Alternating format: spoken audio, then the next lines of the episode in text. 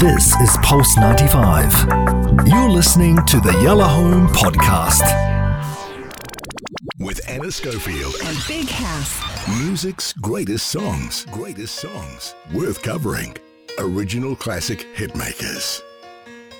If you know about this tune, you'll know that, well, I grew up with it. Like, it was in the house. It was a it was a tune of the moment. It's Bonnie Tyler's biggest hit ever. It's been covered a few times, but they've never done it like Bonnie Tyler.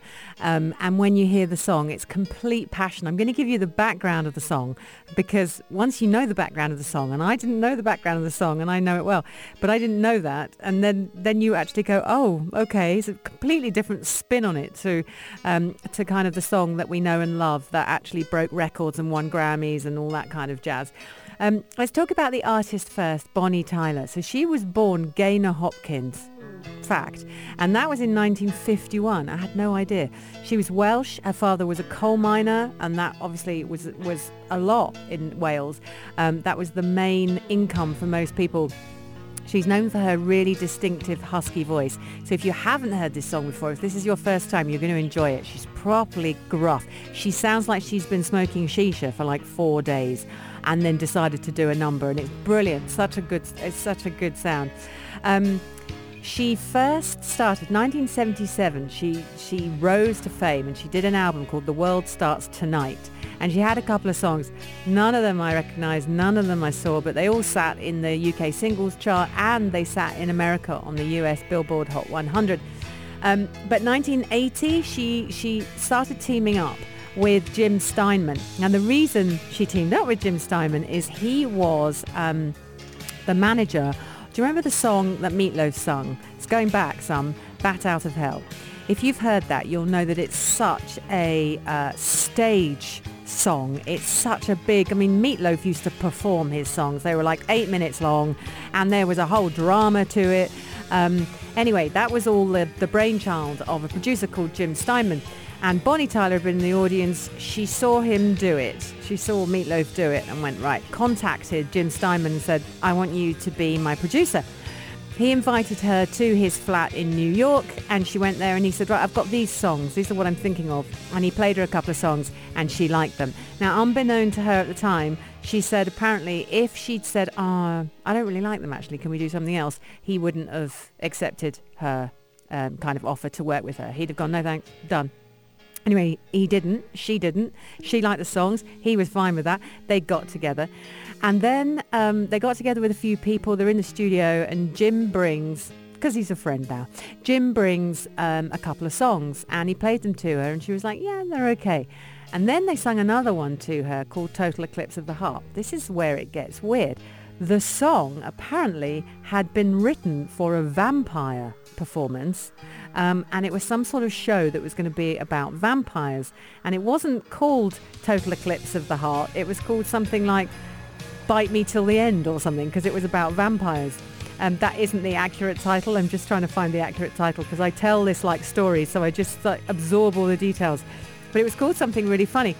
But anyway, they had this song, and it wasn't being used, so they changed the, the line to Total Eclipse of the Heart rather than I'm a Vampire, Bite Me Now. And of course, the song sounded so much better, and um, and so that's what she went with. And then they produced this eight-minute long track. Eight minutes. Absolutely incredible. Now, in between all this going on, um, she also changed her name, because apparently she was really, really worried that she would be mistaken with another uh, Welsh singer. She's a folk singer called Mary Hopkin. So she changed her name to Shireen Davis. I don't know where that fits in. Somewhere along the line, she became, obviously, Bonnie Tyler, and that's how we know and love her. Um, it was actually, yeah, that was when she found a new name. I'm just making sure I get everything in. It's really important to know that she won so many things. Um, she's won Grammy Awards, Brit Awards. She's got other nominations. Um, this single won best-selling single of all time. And I actually have the most incredible stats for you on this song. Um, it was written and produced by Jim Steinman um, and from her fifth studio album. So she'd already been kicking it for a while before this came out in nineteen eighty-three. And it was released by Columbia Records. Now, this is where it gets good. It topped the U K singles chart. It was the fifth best-selling single in nineteen eighty-three. And this is when people had to buy vinyl. I love doing this, because when you give the figures and you know that people had to physically walk into a record shop and stand in a queue and buy a vinyl. Literally, it was like buying socks or something. You had to go in and you had to get it. Um, and the single spent four weeks at the top of the charts. It was also a Billboard number six song of the year in nineteen eighty-three, nominated for a Grammy Award and for Best fem- Female Pop Vocal Performance. And she does sing it to the last breath. Like, she rinses every vocal out of this song ever. There's no one who could actually get any more. When she, when you take the ride on this song, Total Eclipse of the Heart by Bonnie Tyler, you're going to feel it, you're going to live it, she's going to rinse it, and at the end, everyone's tired. And that's what I want you to hear. It's absolutely brilliant.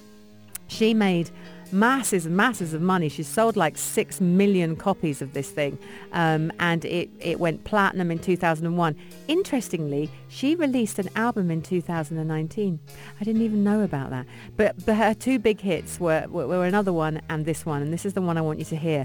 And then I think what we should do is, well, I say the royal we, I'm going to go and do it. I'm going to go and find her two thousand nineteen album, listen to some songs, and we can bring it to the show, do it in the music grates, and see if it has any of the power of this song, because I remember this being a big thing in my house.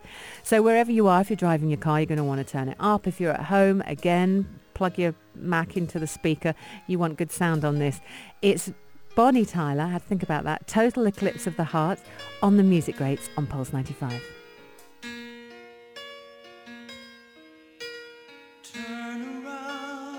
Every now and then I get a little bit lonely and you're never coming around. Turn around. Every now and then I get a little bit tired of listening to the sound of my tears. Turn around. Every now and then I get a little bit nervous that the best of all the years have gone by. Turn around. Every now and then I get a little bit terrified, and then I see the look in your eyes. Turn around.